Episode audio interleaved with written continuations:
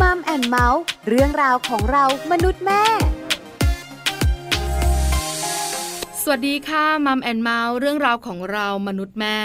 วันนี้อยู่กับดิฉันปาริตามีทรัพย์เหมือนเคยมีเรื่องมาคุยกันอีกแล้วค่ะเกี่ยวข้องกับคุณสามีคุณภรรยาที่อยากมีลูกแต่แต่งงานมานานๆแล้วยังไม่มีลูกหรือเรียกว่ามีลูกยากวันนี้ได้ความรู้แน่นอนค่ะเพราะว่ามัมแอนเมาส์จะคุยกันในประเด็นภาวะการมีบุตรยากคืออะไรกลุ่มที่เสี่ยงสาเหตุวิธีการป้องกันวิธีการรักษาวันนี้ได้รู้กันแน่นอนที่สำคัญหลายๆท่านคงอยากรู้แล้วงั้นไปคุยกันยาวๆในเรื่องนี้กับช่วงของมัมสอรี่ค่ะช่วงมัมสตอรี่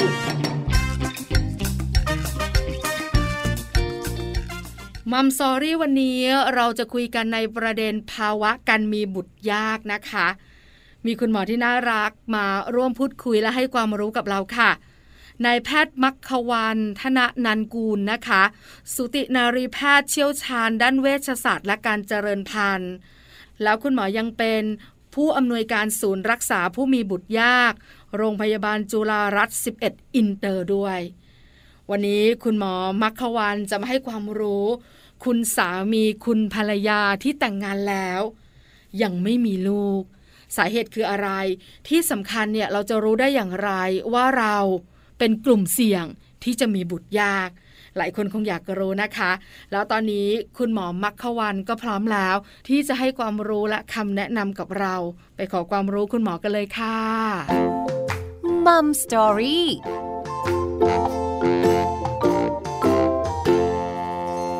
สวัสดีค่ะคุณหมอมัคควรรณค่ะสวัสดีครับคุณปลาวันนี้มัมแอนเมาส์เนี่ยนะคะขอความรู้คุณหมอค่ะเกี่ยวข้องกับการมีบุตรยากเพราะปัจจุบันนี้คุณผู้หญิงมีปัญหานี้กันเยอะมากๆเลยค่ะคำถามแรกค่ะคุณหมอภาวะการมีบุตรยากคืออะไรอะคะก็คือภาวะที่คู่แต่งงานหญิงและชายที่อยู่ร่วมกันแล้วก็มีเพศสัมพันธ์ปกติค่ะหลังจากหนึ่งปีไม่มีบุตรก็เรียกว่ามีบุตรยากครับอ๋อปีเดียวเองเหรอคะคุณหมอก็ปีนึงก็นานแล้วนะครับ คือปลามีโอกาสคุยกับคุณแม่หลายๆท่านเนี่ยนะคะคุณแม่หรือว่าคุณผู้หญิงที่ยังไม่ได้ตั้งท้องเนี่ยบอกว่ารอกันเนี่ยบางทีห้าปีบางคนรอสิบปีอาจจะด้วยหลายสาเหตุเดี๋ยวเราค่อยคุยกันเนี่ยนะคะแต่คุณหมอบอกเราว่าหนึ่งปีมีเพศสัมพันธ์ปกติแล้วไม่ตั้งท้องแล้วจะมีอันนึงคือค่ะคู่แต่งงานที่เคยมีบุตรไปแล้วอ่ะนะครับค่ะแล้วก็พยายามจะมีใหม่เนี่ยถ้าภายในหกเดือนไม่สามารถที่จะมีบุตรได้นี่ก็ถือว่ามีบุตรยากเหมือนกันนะหมายถึงว่าพอปลาแต่งงานตั้งท้องคลอดลูกเรียบร้อยแล้วอยากจะมีอีกคนนึงแล้วก็ปล่อยตามธรรมชาติหกเดือนไม่ตั้งท้องก็มีบุตรยากก็ถือว่ามีบุตรยากเหมือนกันครับอ๋อเหรอคะคุณหมอไม่ทราบเลยนะเนี่ยหลายๆคนบอกว่าเป็นความรู้ใหม่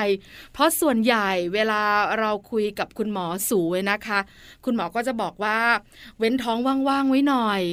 อย่าปล่อยติดกันมากนักหลายๆคนก็อาจจะไม่ได้ปล่อยเลยคำว่าหกเดือนเราก็เลยไม่ทราบกันอ้าววันนี้ได้ความรู้นะคะนี่คือภาวะการมีบุตรยากคราวนี้สำคัญแล้วล่ะค่ะปัจจัยเสี่ยงที่จะมีบุตรยากกลุ่มไหนคะคุณหมอคะก็คือเราก็แยกเป็นสองส่วนนะครับส่วนหนึ่งก็เป็นฝ่ายหญิงค่ะอีกส่วนนึงก็คือฝ่ายชายในฝ่ายหญิงเนี่ยก็คือเรื่องของอายุนะผู้หญิงอายุเกินสามสิบห้าปีแต่งงานนี่ก็ถือว่ามีปัจจัยเสี่ยงละค่ะนะครับเอ๊ะทำไมผู้ชายถึงไม่เกี่ยวเพราะว่าทางฝ่ายชายเนี่ยหลังจากสามสิบห้าปีเขายังสามารถที่จะสร้างอสุจิได้ปกติไปเรื่อยๆจนอายุเจ็ดสิบแปดสิบเก้าสิบก็ยังสร้างได้เหมือนเดิมค่ะแต่ทางฝ่ายหญิงเนี่ยถ้าเป็นปัจจัยเรื่องไข่เนี่ยพอหลังสามสิบห้าปีเนี่ย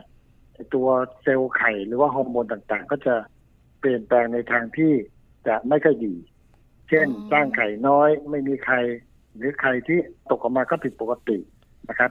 ค่ะปัจจัยเสี่ยงอันอื่นที่พบบ่อยๆก็คือเรื่องความผิดปกติของประจำเดือนของผู้หญิงเช่น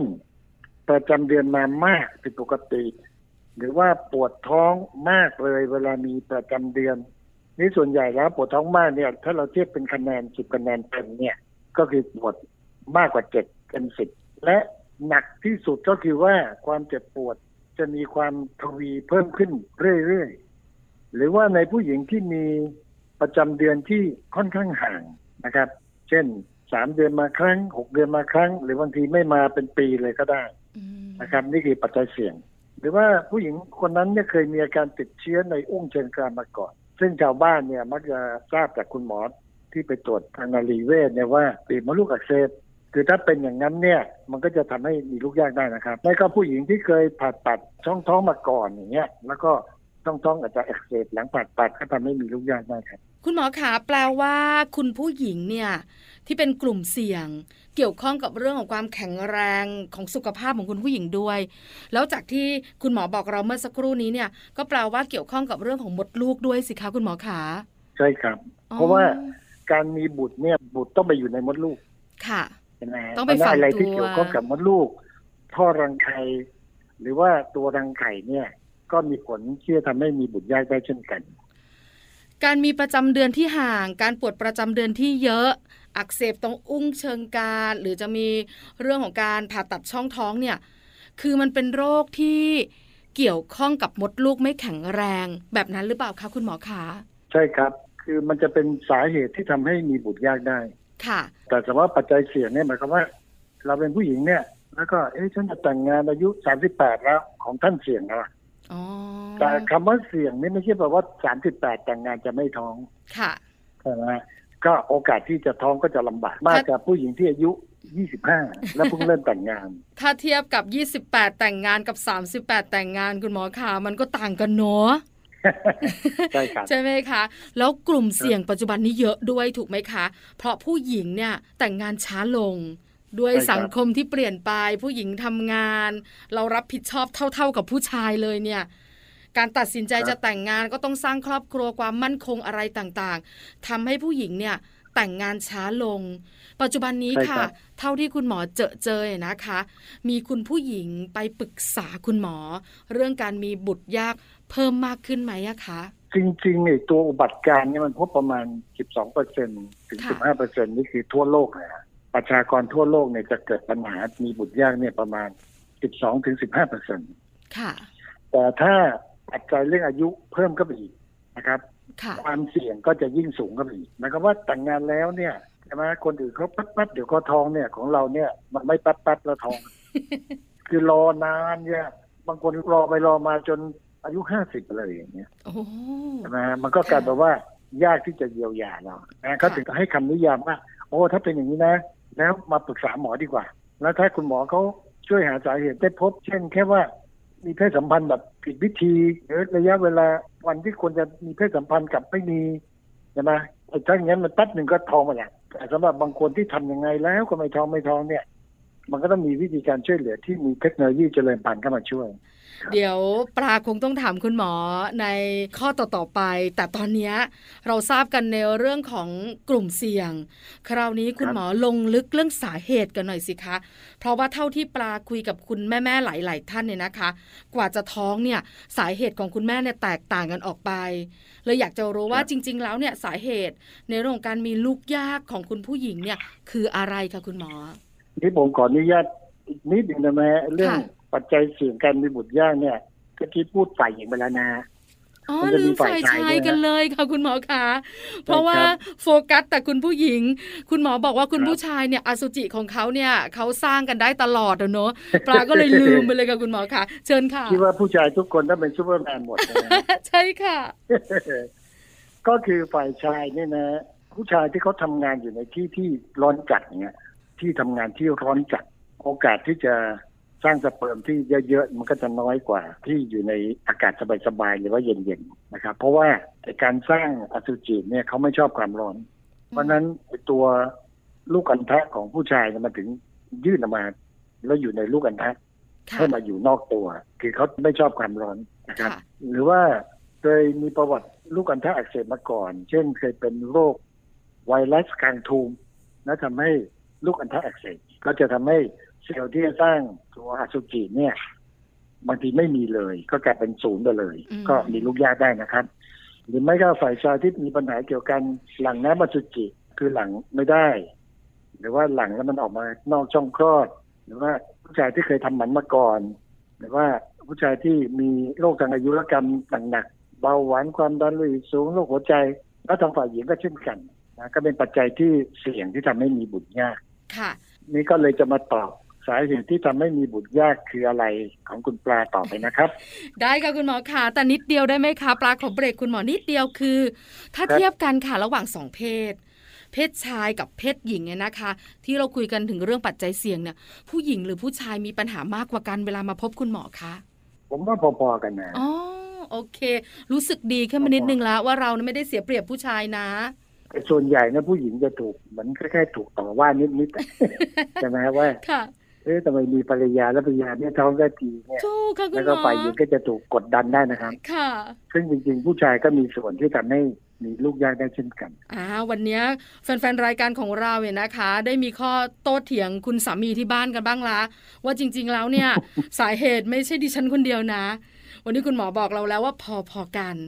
คราวนี้ คุณหมอขาเราไปต่อกันที่เรื่องของสาเหตุกันค่ะ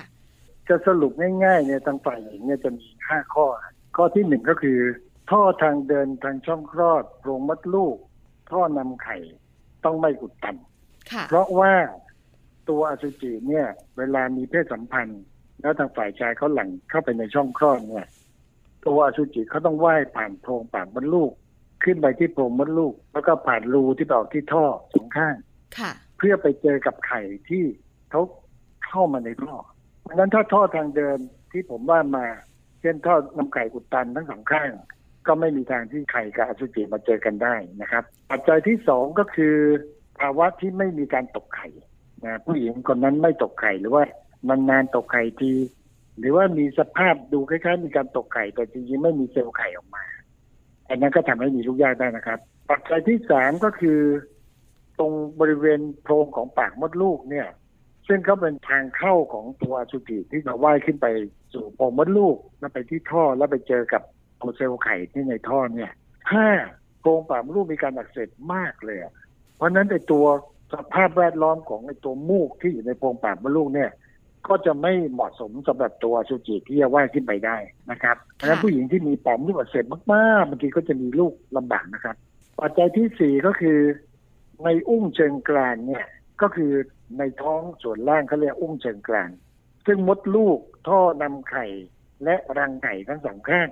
มันอยู่ในอุ้งเชิงกรานใช่ไหมฮะแล้วเวลาเซลล์ไข่ตกจากรังไข่เนี่ยเขาต้องออกจากถุงน้ำที่ตัวรังไข่พอแตกปุ๊บเซลล์ไข่เป็นเซลล์สืบพันธุ์ของผู้หญิงเนี่ยซึ่งขนาดเล็กมากมองไม่เห็นด้วยตาเปล่าเนี่ยก็หลุดออกมาจากถุงน้ำของรังไข่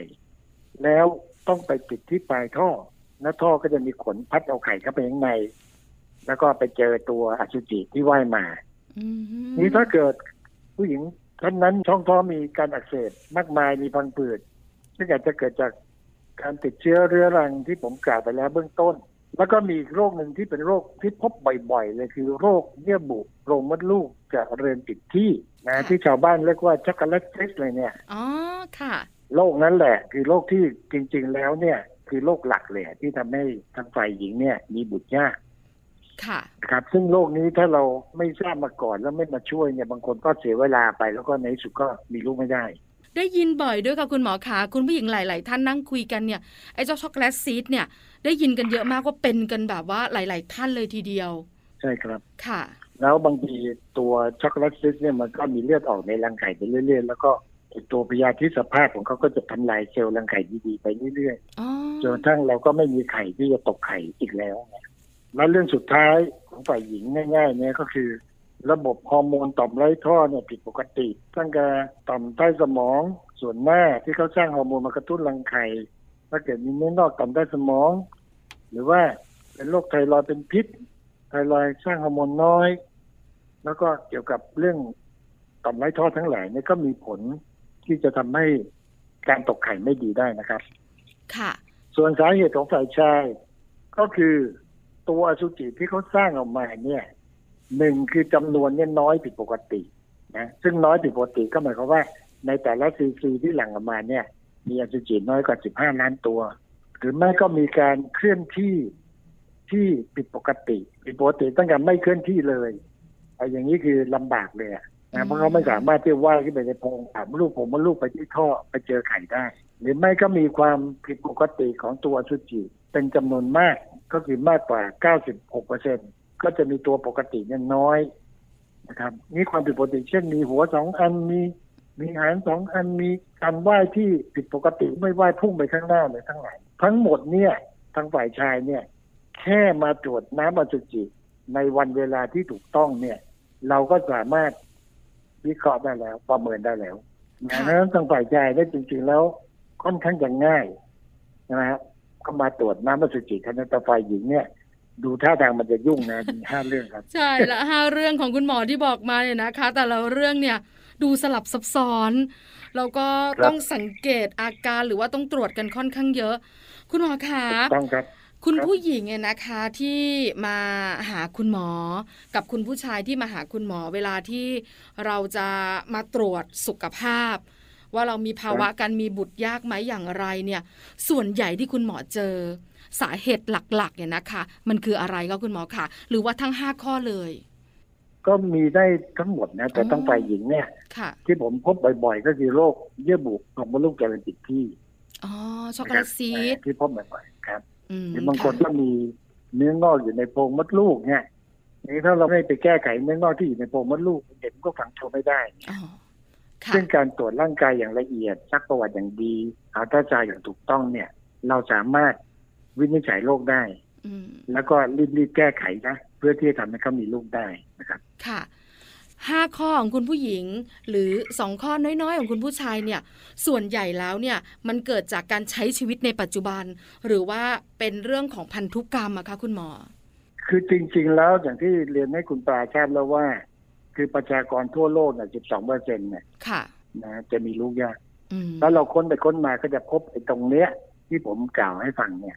เพียงแต่ว่าการรักษาตรงเนี้ยเรารักษาในระยะเวลาที่เหมาะสมหรือไม่ถูกไหมฮะเช่นคนแค่เป็นช็อกโกแลตซีสอายุสี่สิบเก้าผู้หญิงเนี่ยนะแล้วเราก็ไปแก้ช็อกโกแลตซีสแต่ปรากฏว่าไข่มันไม่มีแล้วอ่ะอ่าเพราะนั้นแก้ช็อกโกแลตซีสแล้วเขาก็ยังท้องไม่ได้ด้วยตัวเองเนี่ยถูกไหมเพราะนั้นระยะเวลาที่ถูกต้องเนี่ยเขาถึงกำหนดไงว่าเอ้ยถ้าแต่งงานปีนึงแล้วก็ไม่ท้องเอ้ยทำไมเพื่อนๆเราก็ท้องกันไปหมดแล้วเนี่ยบางคนคลอดลูกไปแล้วด้วยซ้ำไปเนี่ยให้รีบมาหาหมอเสียค่ะอย่ารอช้าใช่ครับคือเราจะได้รีบมาประเมินหาสาเหตุก็ไม่มีอะไรเลยโอกาสที่คุณจะท้องต่อไปในปีถัดไปเนี่ยมันก็ยังมีอยู่นะแต่ถ้าพบว่าท่อมันตันตรงข้างเนี่ยคุณจะลอยกี่ปีกี่ปีมันก็ตันอยู่กันเนี่ยนั้นเราก็ต้องหาวิธีการช่วยเหลือถ้ายังต้องการนะครับคราวนี้คุณหมอขามาที่วิธีการรักษากันบ้างหลายคนคงอยากรู้ว่าถ้าเรามีปัจจัยเสี่ยงต่างๆแบบนี้ทั้งคุณผู้หญิงคุณผู้ชายเนี่ยเราจะรักษากันแบบไหนคุณหมอจะช่วยได้อย่างไรบ้างค่ะก็คือถ้าคู่แต่งงานเนี่ยยังอายุน้อยอายุน้อยก็คือน้อยกว่าสามสิบค่ะแล้วก็มาปรึกษาแล้วก็พยายามหาสาเหตุแล้วก็ดูแล้วไม่พบอะไรที่มีนัยสำคัญเนี่ยบางทีเราก็จะแนะนำว่าอ๋อไข่จะตกนี่นะก็มีระยะเวลาประมาณสิบสี่วันนะถ้านับจากประจำเดือนวันแรกแล้วสิบสี่วันไข่ตกเพราะถ้าไม่ท้องอีกสิบสี่วันนึงก็มาเพราะนั้นผู้หญิงที่ปกติมีไข่ตกเนี่ยประจำเดือนเขาจะมาทุกยี่สิบแปดวันนะอ๋ออ่าแล้วก็นับไปสิบสี่วันก็ควรจะมีเพศสัมพันธ์วันนั้นค่ะนะหรือไม่ก็หลังมีเพศสัมพันธ์แล้วเนี่ยก็ไม่ควรจะรีบลุกไปเข้าห้องน้ำไปล้างทำความสะอาดใดๆควรจะพักสักยี่สิบนาทีสามสิบนาทีเพื่อให้อสุจิเนี่ยเขาสามารถที่ว่ายเข้าไปในโพรงตามลูกก่อนนะถ้าเรารีบลุกขึ้นมาบางทีน้ำมันสกิดก็จะไหลออกมาจากช่องคลอดเนี่ยนี่คือธรรมชาติซึ่งใครๆก็ทำอย่างนั้นอยู่แล้วค่ะนี่ถ้าท่อก็ไม่ตันแล้วยังไงธรรมชาติก็ไม่ช่วยอสุจิฝ่ายชายจะน้อยหน่อยเขาก็มีการคัดเลือกอสุจิเนี่ยเพื่อที่จะฉีดเข้าไปในโพรงมดลูกนะฮะคุณปลาจะเคยได้ยินที่เขาเรียกว่าทำ ไอ ยู ไอ อ่ะ Intravuterine Insemination ก็คือน้ำอสุจิเนี่ยเราไม่สามารถใส่ใจเลี้ยงฉีดเข้าไปในโพรงมดลูกได้มันจะตายหมดอ่าเราต้องมาแปลงสิ่งแวดล้อมก็คืออยู่ในน้ำยาที่เราเตรียมเอาไว้แล้วเอาอสุจิที่แข็งแรงอยู่ในน้ำยานี้แล้วก็จำนวนไม่มากใส่หลอดในวันที่ไข่ตกก็ฉีดเข้าไปในโพรงมดลูกผ่านทางช่องคลอดเนี่ยอ๋อเป็นตัวช่วย ไอ ยู ไอ ก็คือทำให้อสุจิเนี่ยแทนที่ต้องว่ายจาก ต้องคลอดผ่านโพรงผ่านลูกก็คือเข้าไปในโพรงเลยค่ะแล้วเขาก็ว่ายต่อไปที่ท่อนี่โอกาสสำเร็จของการทำ ไอ ยู ไอ เนี่ยส่วนใหญ่จะต่ำนะประมาณ สิบถึงสิบห้าเปอร์เซ็นต์ โอ้น้อยค่ะบางคนก็จะเสียเวลาการทำตรงนี้แต่ถ้าอายุน้อยมันก็ยังมีเวลาให้เราทำได้นี่ถ้ายังไงก็ไม่ท้องอีกมันก็ต้องมีเทคโนโลยีเจริญพันธุ์ช่วยแหละค่ะแต่คำว่าเทคโนโลยีช่วยให้เจริญพันธุ์เนี่ยหมายความว่าเราต้องเอาเซลล์ไข่ของผู้หญิงเนี่ยออกมาจากตัวผู้หญิงแล้วก็เอาอสุจิออกมาจากตัวผู้ชายแล้วมาปฏิสนธิกันข้างนอกในหลอดแก้วก็เรียกว่า ไอ วี เอฟ ก็เรียก In vitro fertilization หมายว่าให้ตัวอสุจิเนี่ยอยู่รอบๆไข่ในจานที่เราเลี้ยงเนี่ยแล้วก็ให้เขาปฏิสนธิเองเขาเรียกว่า ไอ วี เอฟ นี่อันนึงตอนนี้คนส่วนใหญ่ก็เริ่มคุ้นกันแล้วก็คือ ไอซี อ่าได้ยินบ่อยกับคุณหมอช่วงหลังๆอ่าย่อมาจาก ไอ ซี เอส ไอ เนี่ยคือ Intra Cytoplasmic Sperm Injection ก็คือเอาไข่มาหนึ่งใบเลยนะซึ่งมองไม่เห็นด้วยตาเปล่าเนี่ยเรามีมีเครื่องมือที่สามารถที่จะดูดไข่อยู่ในตำแหน่งที่ถูกต้องค่ะแล้วเรามีเหมือนเข็มอ่ะแล้วดูดอสุจิหนึ่งตัวที่แข็งแรงที่สุดแล้วเอาเข็มแทงเข้าไปในเซลล์ของไข่ฉีดอสุจิหนึ่งตัวเข้าไปเรียกว่า Intra Cytoplasmic Sperm Injection ไอ้ตรงนี้โอกาสที่จะปฏิสนธิได้เด็กมันตก เจ็ดสิบกว่าเปอร์เซ็นต์ นี่แล้วพอได้ตัวอ่อนละวันรุ่งขึ้นก็เป็นตัวอ่อนหนึ่งเซลล์เรียกว่าไซโกตหรือทูโปรนิวคลีไอเนี่ยเราก็จะเลี้ยงต่อถึงวันที่สองวันที่สาม สี่ ห้าพอถึงห้าคือวันสุดท้ายของลูกแล้วก็เรียกบลาสโตซิสหลังจากนั้นบลาสโตซิสมีสามสิบสองเซลล์หกสิบสี่เซลล์เนี่ยก็จะออกจากเปลือกไข่แล้วไปฝังตัวอยู่ในโพรงมดลูกนะครับถ้าเราเลี้ยงเด็กได้ถึงบลาสโตซิสแล้วก็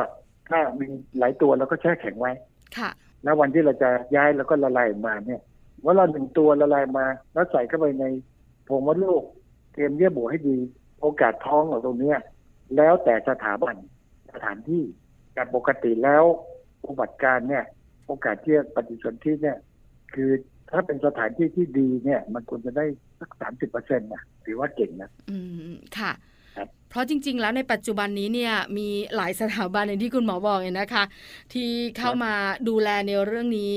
เข้ามาช่วยเหลือครอบครัวที่มีลูกยากกันค่อนข้างเยอะคุณหมอคะเป็นคำถามที่อยู่ในใจคุณผู้หญิงหลายคนปลาก็อยากรู้ขั้นตอนต่างๆจะเป็นเรื่องของ ไอ ยู ไอ ไอ วี เอฟ ไอซี อะไรต่างๆมันมีความเจ็บปวดไหมคุณหมออยากรู้จังเลยอะค่ะ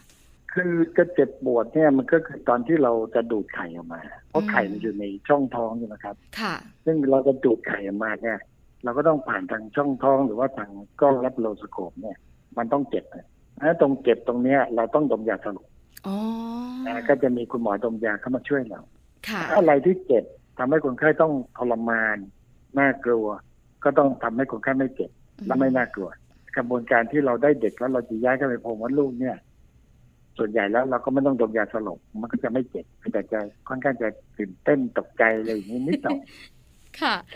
เรื่องของค่าใช้จ่ายคุณหมอประมาณได้ไหมคะเพราะหลายคนนั่งฟังอยู่ก็คงอยากรู้ว่าแต่ละขั้นตอนเนี่ยมันแตกต่างกันหรือว่าแต่ละวิธีมันแตกต่างกันค่าใช้จ่ายเนี่ยมันแตกต่างกันด้วยไหมคะคุณหมอคะก็จะแตกต่างกันนะครับ ม, มันจะมีสองระยะระยะที่หนึ่งคือการกระตุ้นไข่เนี่ยจะต้องเป็นยาฉีดซึ่งยาฉีดเนี่ยราคาค่อนข้างแพงครับบางคนเนี่ยช่วงที่ฉีดกระตุ้นต้องใช้ยาจำนวนมากที่สุดเนี่ยเฉพาะตรงที่ฉีดสิบวันเนี่ยอาจจะเกือบแสนบาทแล้วอ๋อคือตอนนี้เรานั่งคุยกันค่ะคุณหมอขาอาจจะมีคุณผู้หญิงหรือคุณภรรยาหลายๆท่านนั่งฟังอยู่แล้วรู้สึกว่ามีคำถามที่ปลาไม่ได้ถามอีกหลายๆคำถามเนี่ยอยากจะโทรไปสอบถามเพิ่มเติมในส่วนของสถาบันของคุณหมอได้เลยใช่ไหมคะได้ครับวันนี้ Mom and Mouse ขอบพระคุณคุณหมอมัคควันมากๆนะคะที่มาให้ความรู้คำแนะนำดีๆสำหรับว่าที่คุณแม่คุณผู้หญิงทุกท่านด้วยขอบพระคุณค่ะครับด้วยความยินดีครับสวัสดีครับสวัสดีค่ะ Mom Story